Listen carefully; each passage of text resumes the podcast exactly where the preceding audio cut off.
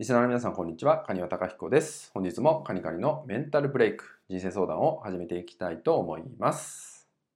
え本日お伝えしたいのは、えリラックス状態っていうのはですね、自分の内側から作ることができますっていう話をね、していきたいと思います。えあなたがリラックスするためには、あなたの体の内側から作ることができるんですよっていうね、お話になります。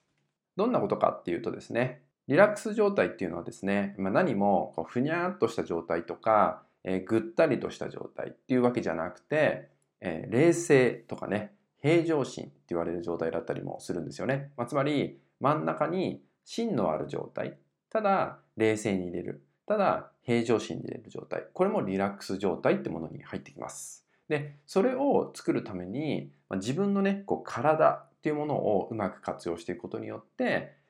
あなたがどんな時にリラックスするのか、これがね、わかるようになってくるんですよ。そうすることで、えー、意図的に、意識的に自分を、まあ、リラックス状態、まあ、芯のあるリラックス状態に導くことも可能になってきます。でそのために何をしていくかっていうと、五感を使ってみるってことですね。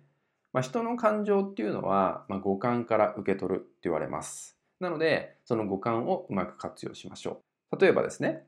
えー綺麗な景色を見ることによって癒されるってありますよね。それは目から何かを受け取ったことによって自分の内側が癒されていく、リラックスしていくってことになります。あとはね、これ僕もよくやるんですけど、好きな音楽を聴いて気分が落ち着くってこともありますよね。これは耳から情報を受け取ったことによって自分の状態が整っていく。自分が落ち着いた状態になっていくってことになるんですけど、まあ、このように、えー、五感を使うことによって自分の状態っていうのが、まあ、フラットになることもできるんですよね。で、これって人によってそれぞれだと思います。例えばさっきの耳からの音楽って話だったら、音楽のジャンルも違いますよね。もしくは音かもしれない。水の音だったりとか、自然の音だったりとか、鳥の鳴き声だったりとか、いろいろあると思うんですよね。で、このあなた自身が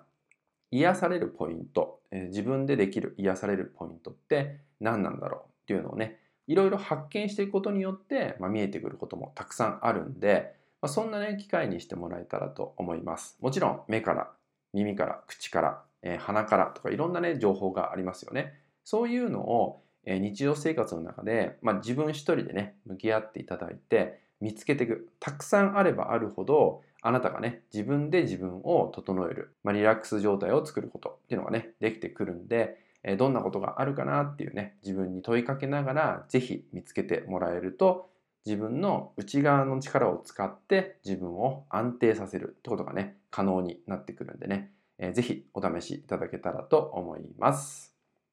はい、それではですね、今回の内容は以上になります。最後までご視聴いただきましてありがとうございました。